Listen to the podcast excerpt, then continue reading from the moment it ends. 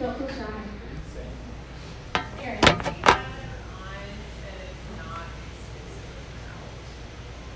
not what?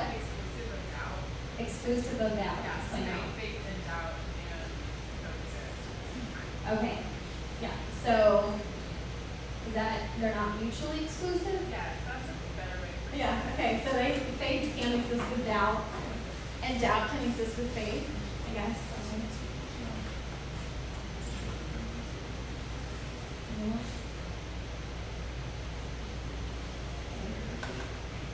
Okay, I'm going to ask for 4 volunteer readers. Erin, thank you. You can come on up. No. Okay, Melanie, come on up. 2 more. Wait, hold on. Let me make sure it's going to be 2 more. Yes, they did. Okay. No. Yay, what's up, Okay. Hold on 1 second. Okay. I'm going to explain this to you. Everyone uses the same Bible. Aaron, you start here. This is star.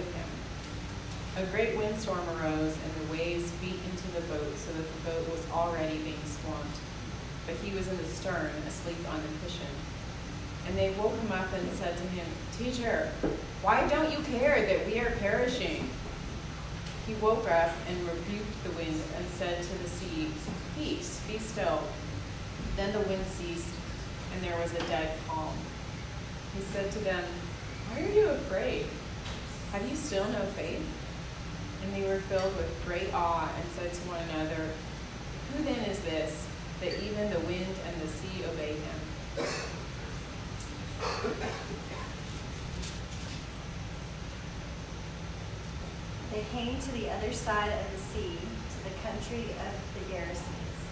And when he had stepped out of the boat, immediately a man out of the tombs with an unclean spirit met him. He lived among the tombs, and no one could restrain him any more, even with a chain. For he had often been restrained with shackles and chains, but the chains he had wrenched apart, and the shackles he broke in pieces. And no one had seen had the strength to subdue him. Night and day among the tombs and on the mountains, he was always howling and bruising himself with stones.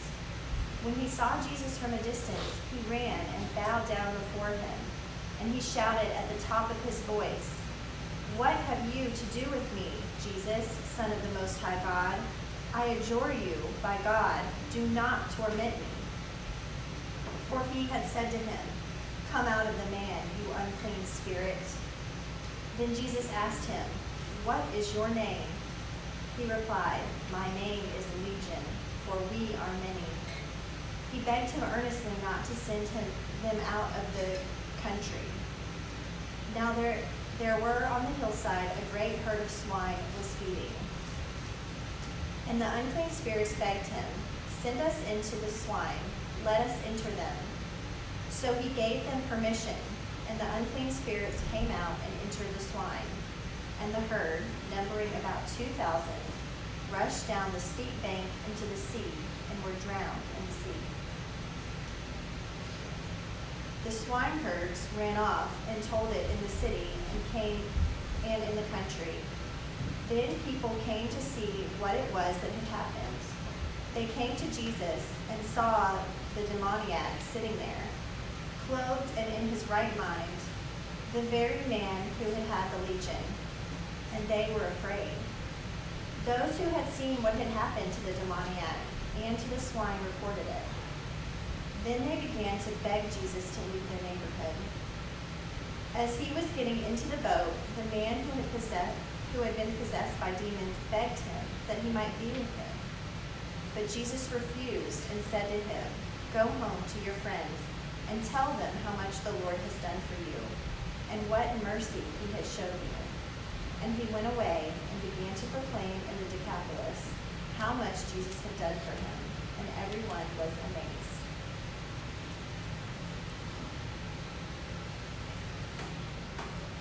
When Jesus had crossed again in the boat to the other side, a great crowd gathered around him, and he was by the sea. Then one of the leaders of the synagogue named Jairus came, and when he saw him, fell at his feet and begged him repeatedly, my little daughter is at the point of death. Come and lay your hands on her, so that she may be made well and live. So he went with him. And the large crowd followed him and pressed in on him.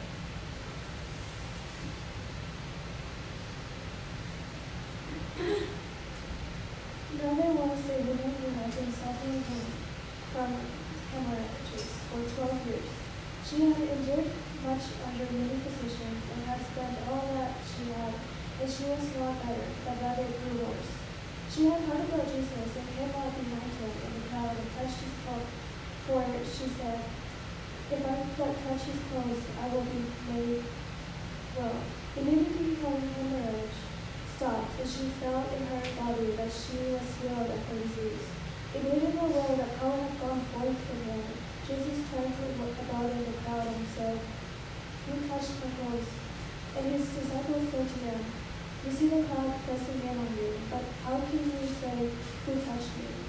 He would go along to see who had done it. But the women, knowing what had happened to her, came in fear and trembling, fell down before him, and told him the whole truth. He said to her, daughter, your faith has made you well. Go in peace and be healed of your disease. While he was still speaking, some people came from the leader's house to say, your daughter is dead. Why trouble the teacher any further? But overhearing what they said, Jesus said to the leader of the synagogue, do not fear, only believe.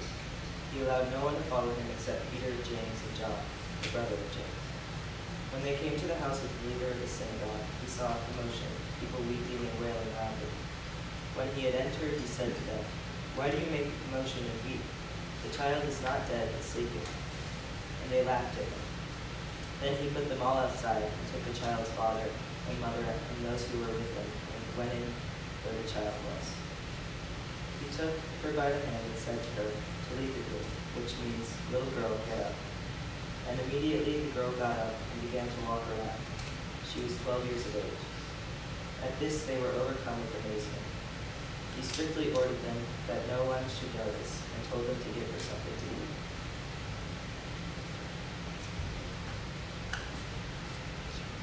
Thanks. This is the word of the Lord.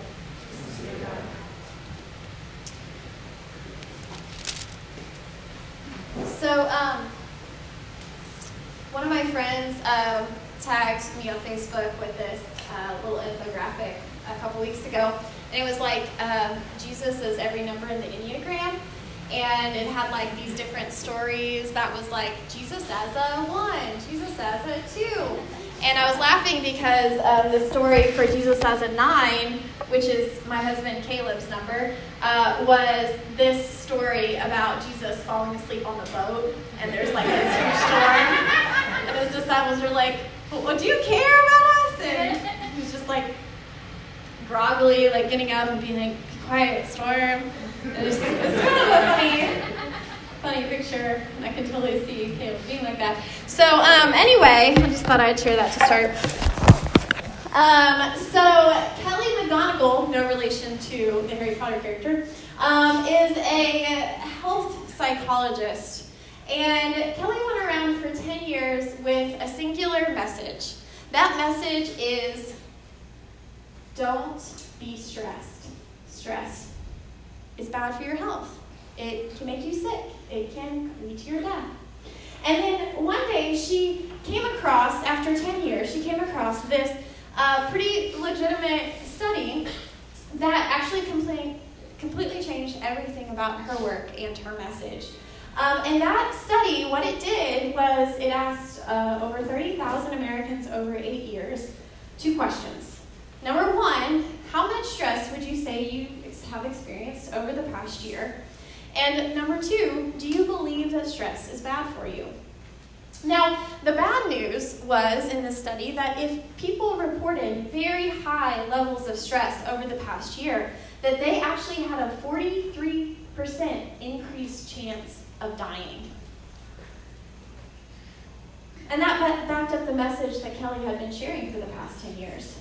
But the shocking news came next, that the study showed that the risk of dying, that 43% increase, was only in people who both reported high levels of stress in the past year and believed that stress was bad for their health. In fact, those who didn't believe that stress was bad for their health showed no increased death risk at all. This was a game changer for Kelly because she had been going around for 10 years telling people stress is bad for your health. And that whole time, it could have been that message that was actually bad for people's health. That it's the belief that that thing is bad for your health is that what actually is bad for your health is what she found out. And so she changed her message, and there's this great TED talk about it, so look it up. And she talks about now how to manage your stress, how to think positively of your stress, how to see it as a way to engage your body in a challenging circumstance, how to see it as a positive thing, because that's actually what's good for your health, is viewing stress in a positive way. So one of the questions in the discussion was, have you ever believed something that sounds a little crazy and totally irrational, and yet for some reason you believe it anyway? Now, it can be something small, like, I'll give a personal example. I believe, and some of you know this, that God speaks to me sometimes through fortune cookies. And, okay, not all the time, but, there have been on many occasions, I, open a fortune cookie, and I'm like, Or it can be something big, I just watched the movie The Two Popes. How many people have seen it? I'm wondering how much of a spoiler alert I should give. Well, what I'm going to tell you is actually part of recent history, so if you haven't been watching the news for the past 7 years, that's really not my fault. But this movie portrays Pope Benedict XVI around the year 2010, sharing with who we now know as the current Pope of the Catholic Church, Pope Francis, that he is going to retire and that he feels confident that this is God's will. And Pope Francis is like, no, you can't retire. You are the embodiment of Christ for the church, and you have to die in your position as Christ's path led to death. But Pope Benedict was so convinced, he wasn't convinced by future Pope Francis's words. It didn't make a difference because he was so convinced that this was the will of God, that even though that it was likely to fly in the face of over 1 billion Catholics' expectations, he in fact did retire in the year 2013, which is, that's the name of the movie, Two Popes, because there's two popes. Two people who have been pope who are alive right now, which hasn't happened since the 1500s. So that kind of thing, like a belief that really doesn't make sense. Is being convinced of something despite evidence to the contrary able to be a catalyst to change the future? Is the belief that God can speak to you through a fortune cookie the thing that actually allows God to speak to you through fortune cookies? Is it the belief, could it be the belief that stress is bad for you, the catalyst that makes stress actually bad for you? When it comes to the matters of God, when we say we believe something about God, we often use the word faith. But what really is faith? In our passage this morning, our very long passage, each one of these stories is pretty different. One is about saving the disciples from a storm. Then there's two about healing, physical illness and mental illness. And then finally, a raising of a dead little girl. But every story, I don't know if you picked up on this, every story, there's some sort of comment about faith in the midst of it. So there is this overarching message. But what could it possibly be? Because in each of these stories, faith is talked about pretty radically differently. The faith of the disciples was actually insufficient, Jesus says, in their salvation at sea. And yet, they were saved anyway. The faith of the bleeding woman was a source of healing, even without Jesus' explicit attention or even consent beforehand. What does that say? The faith of the Father apparently has something to do with his daughter's resurrection and healing, but could it be that maybe it was only faith enough to let Jesus continue to come to his house to see his daughter? And that was the only difference it made. And stranger than any of these is the faith of the demon in this story. Not of the demoniac, that's not PC. It's like the man experiencing demons. The faith of the demon, while the man who's actually experiencing the condition seems to be, in the story, totally unaware of his condition or his healing until after the fact. We see in this one story that this one woman's faith was actually the catalyst for her healing. But in others, faith was lacking altogether, or it had to be encouraged or even relegated to the demons in the story alone. Is there a power in faith to be a catalyst for a changed future? If so, that's not quite what's happening when you look at all of these stories together. Because humans are doing all kinds of things in these stories. They're believing, they're not believing, they're being filled with fear, and then Jesus' posture seems to be consistent throughout. Jesus is healing and saving and offering hope and resurrection and respect and care regardless of race or class or age or worthiness or prestige or even, shockingly, the person's faith.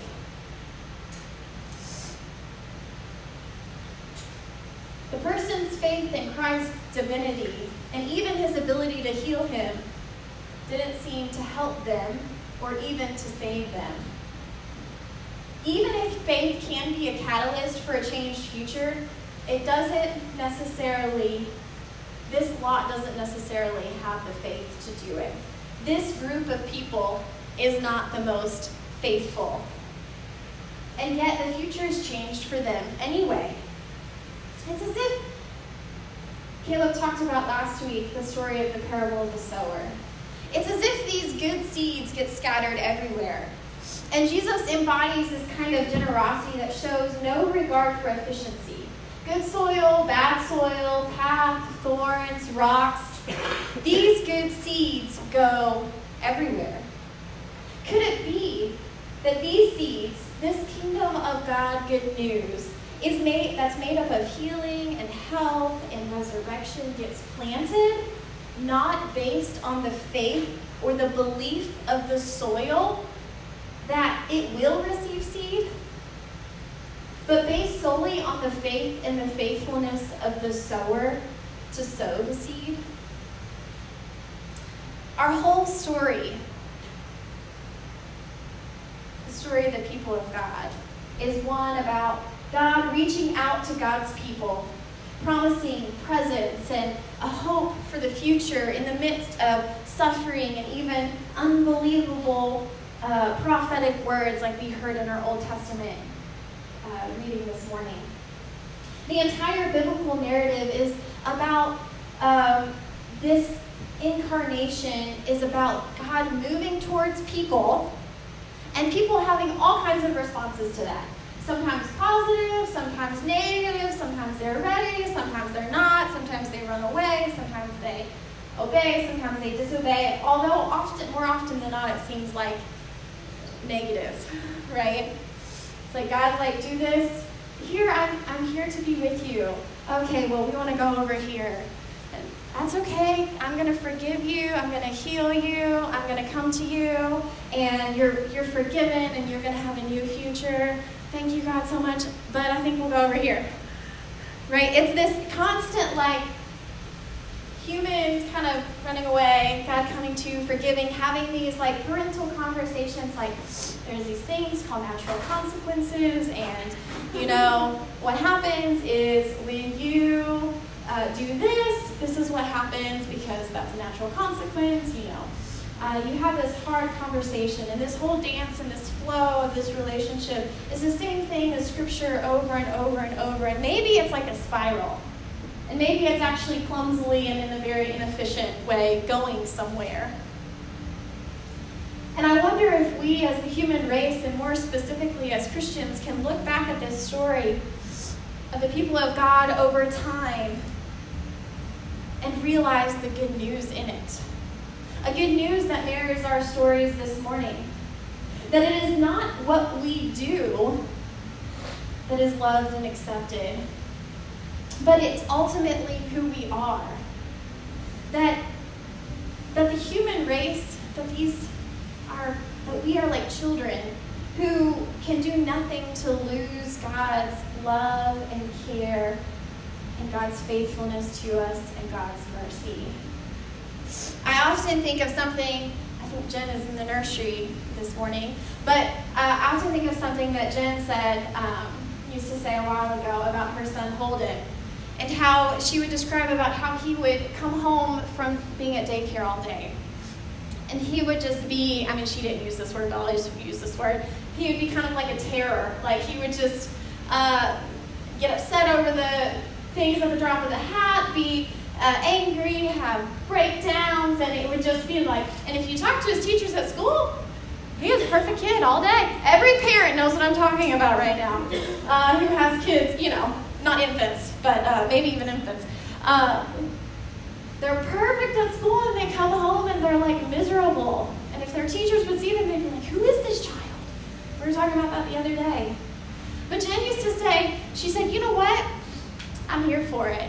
Like, he has to hold it together all day at school. And when he comes home, he can be like that because I can be that for him.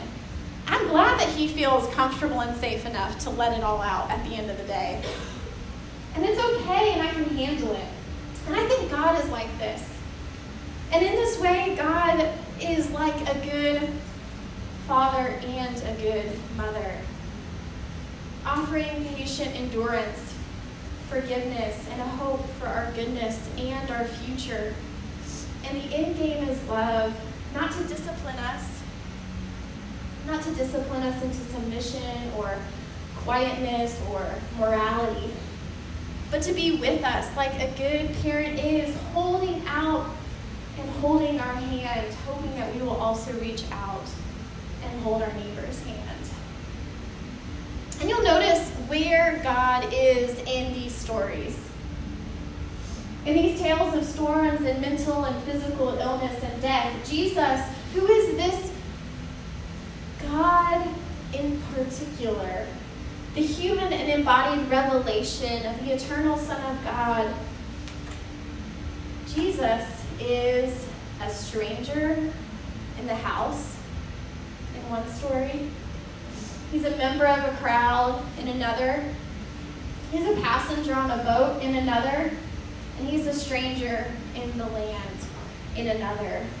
When God is revealed in the incarnation, God is with people in seemingly regardless of their faith, offering healing and calming and saving and resurrecting love. Jesus is this image of the invisible God that reveals and validates the often obscured intentions of God from our older stories. Jesus shows us that God's faithfulness is not limited to one race or one gender or to the wise. Jesus shows us that the good news is for all. Can you believe it? Could it be that our faith is always a response to God's faithfulness? And if we have faith, it is a gift, not a superpower. And that our maturing in the gospel is due to God sowing and watering and weeding our heart soils with patience and skill, knowing that we can produce fruit of God's kingdom spirit. God knows more than we do that we can be the people of God, like God. God knows that we are capable of forgiving and freeing each other, suffering with each other, generously giving all we have to God, without borders and divisions, without bitterness and lack and strife. God knows we are capable of bearing each other in love, which is patient and kind and not envious and not proud, and not bragging and rejoicing when the truth wins out.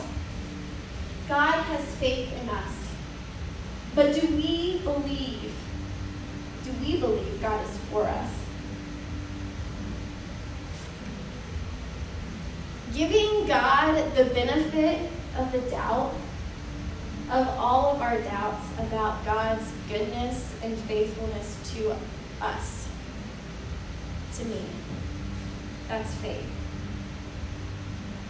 Giving God the benefit of the doubt. Faith is an opening.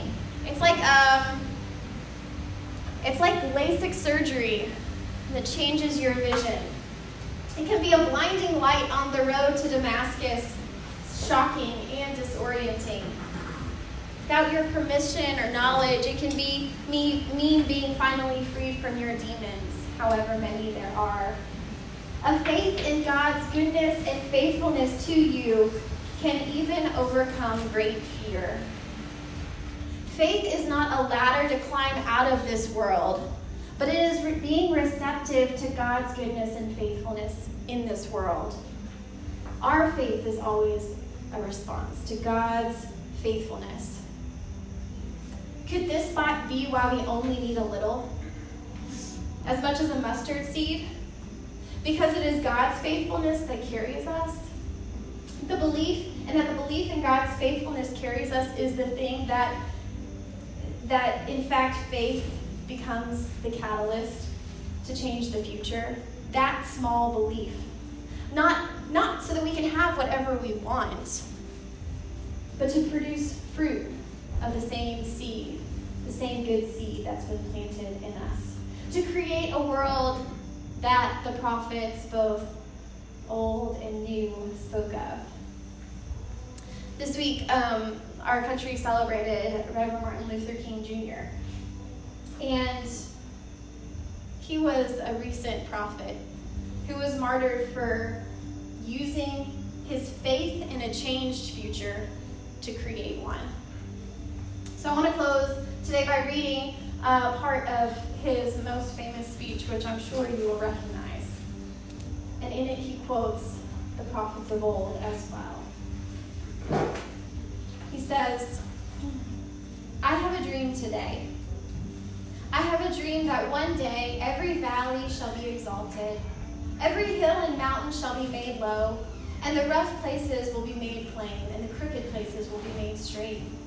And the glory of the Lord shall be revealed, and all flesh shall see it together. This is our hope. This is the faith that I will go back to the south with. With this faith we will be able to hew out of the mountain of despair a stone of hope. With this faith, we will be able to transform the jangling discords of our nation into a beautiful symphony of brotherhood. With this faith, we will be able to work together, to pray together, to struggle together, to go to jail together, to stand up for freedom together, knowing that one day we will be free." So today, may you believe that God is for you. That God is a good parent, that God loves you, and that there is nothing that you can do to change that. Today, may you believe that God has and will be faithfully for and with us, despite it all and sometimes insurmounting evidence to the contrary. And may we, as the body of Christ, endeavor to receive the gift of faith, to carry on Jesus' work of revealing God's true and faithful and loving nature in all we do and all we don't do. Let's pray.